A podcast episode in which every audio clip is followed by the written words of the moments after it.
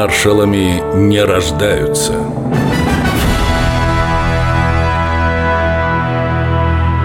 Павел Рыбалка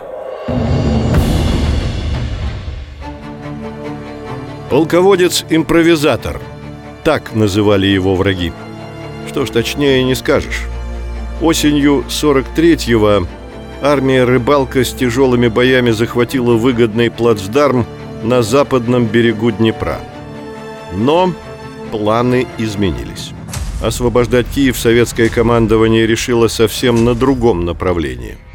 Третьей танковой необходимо было срочно возвращаться назад. Павел Семенович собрал своих командиров. Ну, что, сынки, так и уйдем? Даже не сделаем немцам подарков? Чего нахмурились? Есть одна задумка. Слушайте внимательно. Фашистам рыбалка оставил обманку. Сотни деревянных танков, в которых работали настоящие радиостанции. Они создавали иллюзию присутствия советских войск. И немцы еще очень долго думали, когда же русские наконец-то перейдут в наступление. А в это время армия Рыбалка совершила многокилометровый марш-бросок к столице Украины и приготовила фашистам очередной сюрприз. Дело такое, сынки.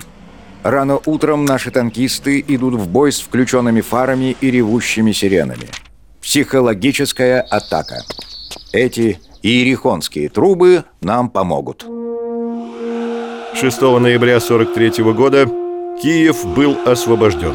По итогам битвы за Днепр Павлу Рыбалка присвоили звание Героя Советского Союза. Сводный батальон 3-й танковой армии должен был участвовать в параде Победы. Лучших из лучших отбирал лично Рыбалку.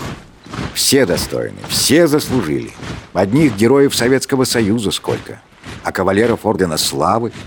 А сколько тех, у кого на груди не умещаются ордена, не считая медалей за отвагу. Семен Иванович, как быть?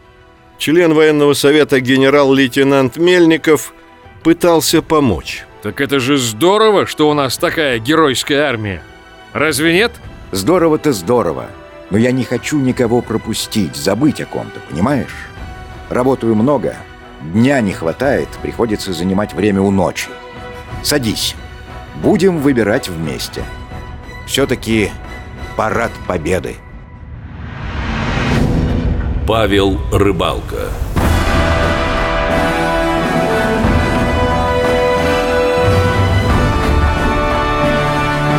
Маршалами не рождаются –